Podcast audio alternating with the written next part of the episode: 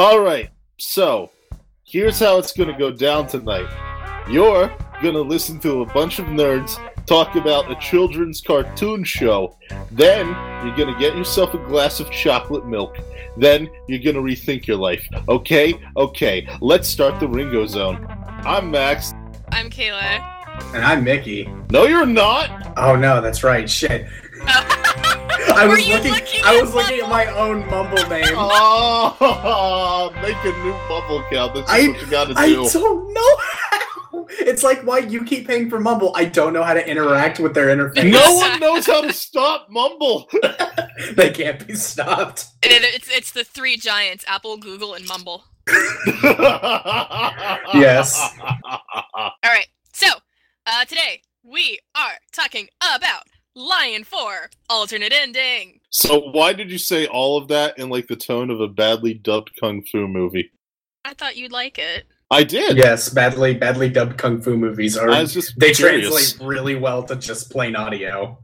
So the episode starts off with uh, Steven's tape, and Steven is seeking meaning in his life. Uh, He's channeling the fandom. exactly. No, Steven is literally the Steven Universe fandom in this part of the episode because, like, nowhere, nowhere in Steven Universe's universe are there like secret codes to answers. Really, the, the like, there's closest the closest we've gotten were like ancient gem hieroglyphs, Yeah. which to be fair, Yeah. those are pretty straightforward. yeah those are not codes there's there's like mystery there's like a mystique around it but like nowhere in steven's universe is there like actual like well what a what a head scratcher we have What's here this let's gem cipher? exactly yeah yeah yeah so it's just i don't know it's just bonkers to me that Steven was like this is clearly the right thing to do. This is what Yeah. my mother would have put into place for me to find in this way. Well, of- shit. This this is post him learning that this, his mom is like a fucking war criminal, like killing uh, the, a queen, a god queen Yeah. of their alien race. So like, shit, she might be hiding something. She had to hide for Yeah, her yeah. life. I mean, to the show's credit, I remember I went through a similar thing when I learned my mom was a war criminal. So, Yeah. like, Steven's Yeah, we- reaction we- rings very true. yeah, I, well, I don't know if Kayla, were you there for that when when Max made that discovery? That might have been right before you joined the podcast. Wait, what? No. When Max discovered his mom was a war criminal. Is- No, damn it, Gerber! That was supposed to be a one-off line. Why are you trying to Oh, turn okay. it into an extended bit? hey, fool me once, shame on you. Fool me twice, shame on you again for taking advantage of my gullible nature, you monster. I love that. Fuck off! I'm a trusting sort. I didn't expect you How to believe dare me. you? Uh, I thought you were just in on the joke, and then Gerber pressed it. No, like that's the thing is I've learned. I'm like things are probably jokes, but then Gerber had to be like, no, no, it was not a joke, and then I was like, oh god, you have to double down. oh no. Okay, so yes, It's I- like, what did Max's mom do? exactly no i was gonna the thing is, is i was like thinking about making a joke about her like like telling everybody that the stuff at passover was kosher when really it wasn't but then but then gerber was like no were you there for that and i was like oh thank god i didn't say that that was probably really rude oh my like god! like max has probably gone through some shit and i'm so glad i didn't make a joke about that I just want to. I just want to know, like, what your top five, like, what real war crimes did Max's mom commits, like, in that moment were. my bad. Anyway, speaking of overthinking, I need to know who in the Crewniverse has a cat because Lion, I would say most of them. probably most Probably of them all actually. them, the fucking hippies. I mean, like they, think if you've owned at least if one person on the crew has owned a cat, they can probably uh, like accurately well, it portray has to be one of the boarders, and if Dylan, Oh, if yeah. Dylan were with us right now, I miss him so much now that he's dead. Then he would have been able to tell us because he always has the episode info up. But the boarders, whoever boards for most of the Lion episodes, must have a cat. I felt like you were going to say more. Apparently not. so okay, so here's the thing. Fucking like, I don't. For me, the kind of weird thing about this episode is like.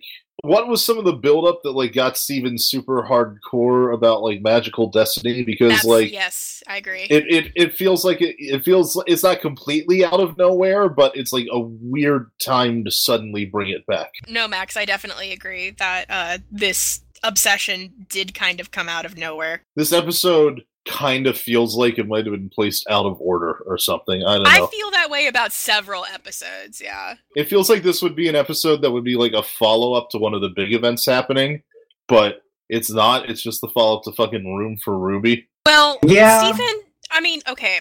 In his defense, Steven does kind of bottle things and not deal Yes. with things right away. So I can I can make a counter argument for why this episode is probably where it was originally meant to be, but I also agree that there really was no nothing between him learning that Rose is a wanted war criminal for shattering a diamond and this uh contextually. like this has happened before in Steven Universe, where it's like we uh, earlier in the show when Steven was like really bad at asking questions, but there were moments when he felt something, and it's sort of like he he he delves into these problems when he has the time to do it when nothing else is happening. I kind of like that in the way because it's sort of how we as people work, where sometimes like even though we have these burning questions, we don't always immediately get to them the second the question comes up because we have other things in our lives that we have to deal with. And this is sort of one of those things that maybe like over a sort of time where he had nothing else to do with his life, this is the time where he was able to like delve into it. He actually had time to get into the tape and figure out if Rose had some sort of secret meaning to the video. I mean, I definitely know what you're saying because sometimes I'm like, Mom, why did you kill all those children in Zanzibar? but then at the same time, I'm like, oh, wait, it's $8 bagel day where I could get a baker's dozen bagels for $8. I have to go do that. Uh, we'll continue this later. So, yeah, same thing. I I love that we're adding some new lore to the Ringo Zone. Yeah.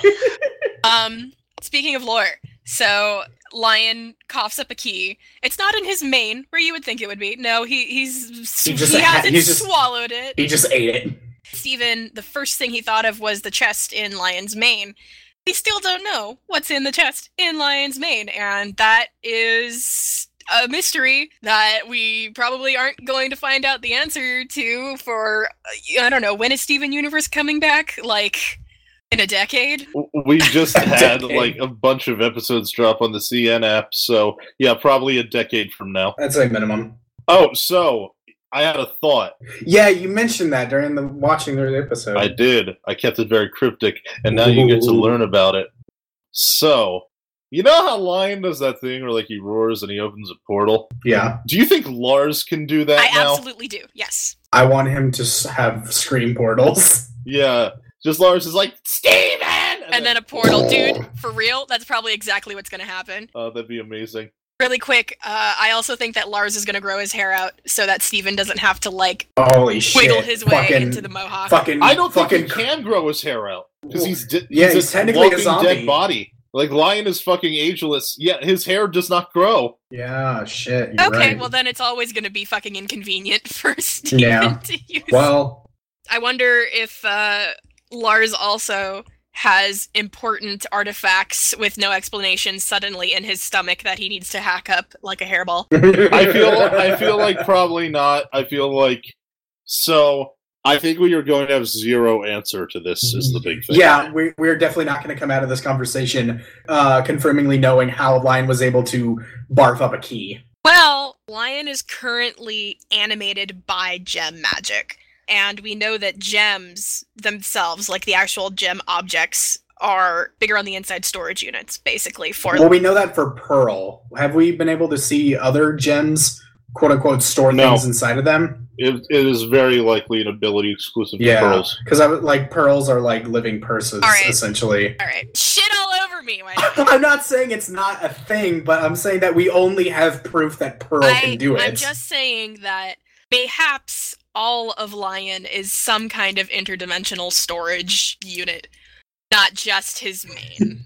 so, Steven throwing the key into the water at Rose's fountain is my favorite solution that Steven has this entire episode. I like when he tries to open his own head. Yeah, yeah, the animation there was like distinctly wackier than it has been in a while. Yeah, that was very like early. It's very Yeah. universe level Looney gag, yeah. which I appreciated because I missed those. He, he made it together breakfast level face, which He I did, appreciate oh. because we haven't seen one of those in a while. Yeah, it was very reminiscent of Together Breakfast, um, just for a split second, but it did not Mhm. go unappreciated.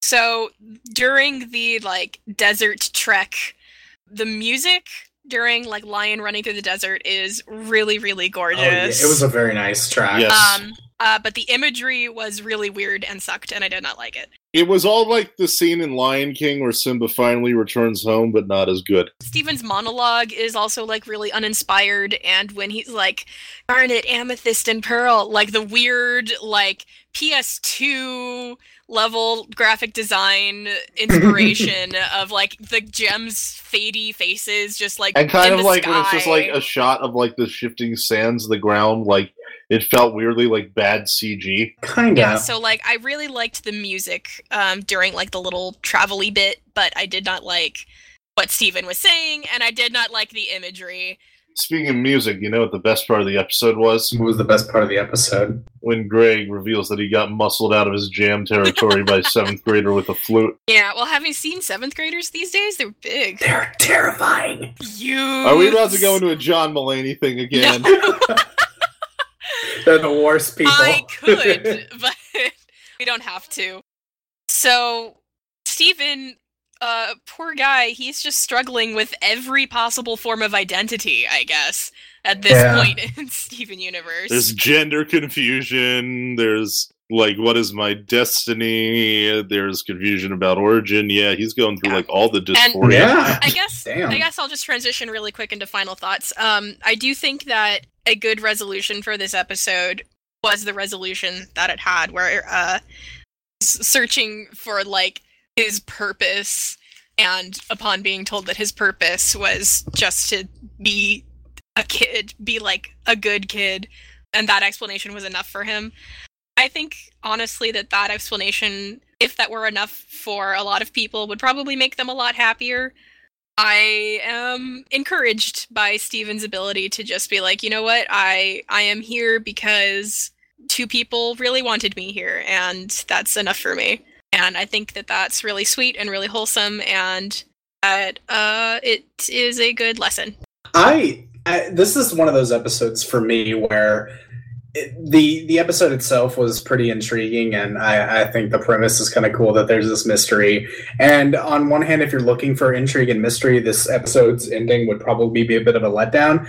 But because it's something that's just really, I feel like it, this is one of the most human endings that that they've had in recent episodes, where it's like this is like I can recall like I, I I've I, like I don't know this personally because like both of my parents are around and together at the moment, but like I have friends who have had parents that they lost when they were younger or that they don't know one of them and they've haven't had this thing specifically but i can imagine there are people who have had this where the one of the parents has recorded this video to talk to them and say hi because they know that they won't be around for the kid Yeah. when they're older. And this is something that like legitimately happens to other people. And uh, either if there's someone listening to this podcast right now they're just another fan of the show that's probably one of the most emotionally resonant moments for them in the show because that's such a human thing to feel. And for and i think that really ties into like rosa's whole thing is how genuinely fascinated and how in love she was with the human race that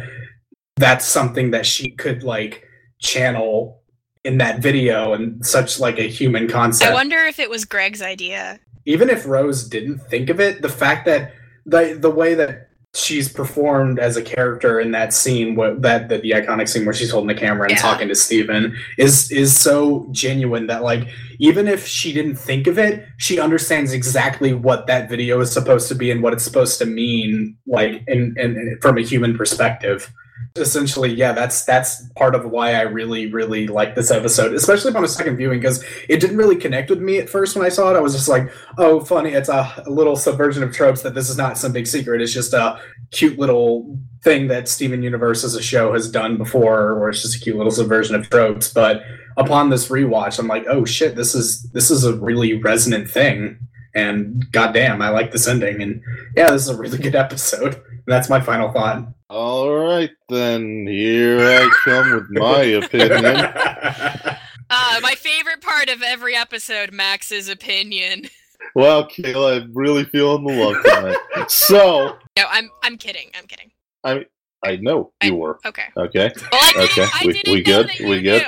knew. Mommy, daddy, please stop fighting. This is the thing where it's just like I'm really nervous and gullible and stuff. So don't take advantage of that, you fucks. Kayla, I, I have literally fallen for the word gullibles written on the ceiling, so don't worry about it. I wonder if it's a Jewish thing. I don't like the connotations of that, honestly. I had no connotations. You're just making that up. I know. That's the Anything that problem. You're Stevening that. You're like, there Uh, must be meaning in what she's saying. Nope, nope. top, top 10 Jewish bamboozles in history. I was just throwing a sentence out there and seeing what stuck to your wall. this is, are we back on the theory that Steven is Jewish? Yes.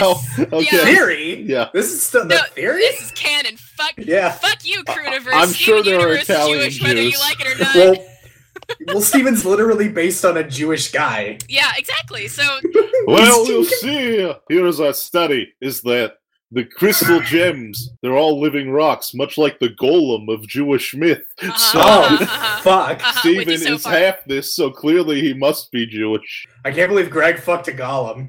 Anyway, my final thoughts on this episode.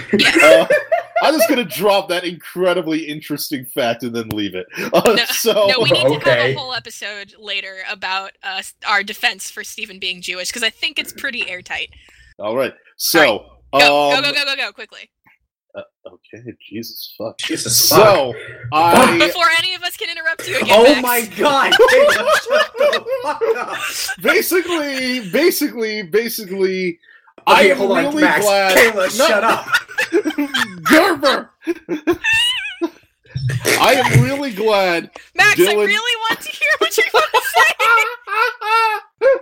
I am really glad that Dylan is not here tonight because of what I'm about to say. Okay. Oh. This was a fucking filler episode. Oh. Oh, shit. Like, okay, it's just I'm not saying it's I'm not saying it's bad because it wasn't. The first time I watched it, I was definitely sucked into the mystery, and that's kind of no. That's also a problem with the climax. Is like it's really good for the story it tells the first time, but I think a good mystery story can be revisited even if you know the answers. But this isn't one of them, and it's like.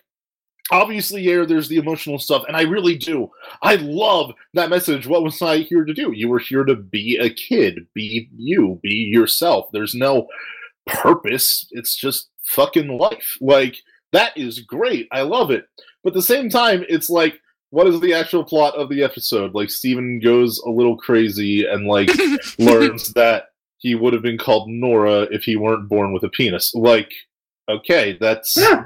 okay. This episode just feels like it lacks any kind of real meat to it, at least for me. It just I'm not saying it's not enjoyable. The the humor hits like the mystery was good the first time around. I like the message at the end, but on a rewatch, it just feels so insubstantial. It's it's emotional development for Steven. It, it feels like unnecessary emotional development for him, I think is the big thing. I think this ties back to the argument we had that this episode feels like it should have belonged like shortly after some big revelation episode Yeah. and not as a follow-up to a, another kind of small sort of inconsequential episode like room for room for ruby wasn't completely inconsequential because you know there's implications of uh navy returning to homeworld but on the whole like not a lot happened so for this to follow that up i feel like this is one of those episodes that maybe when it was like when they were when they had still had it in the oven they they planned on having it be released shortly after one of the big bomb uh, plot dump episodes but it just didn't get released. And it, it, it as a as a episode it sort of uh, is damaged by that timing and how it was released schedule wise Yeah, like I, I I do feel that this episode probably could have been like half the length and attached to another episode. another b plot yeah, another B plot. Yeah. All right, well, that's the end of the Ringo Zone. Yeah. Uh, thanks for listening, everyone. Uh, for the next minute, we're all just going to keep interrupting each other. Uh no, we're not gonna do that. no, Yeah, no, no, okay, no, no, well, no, no, I no, think no, we no. are.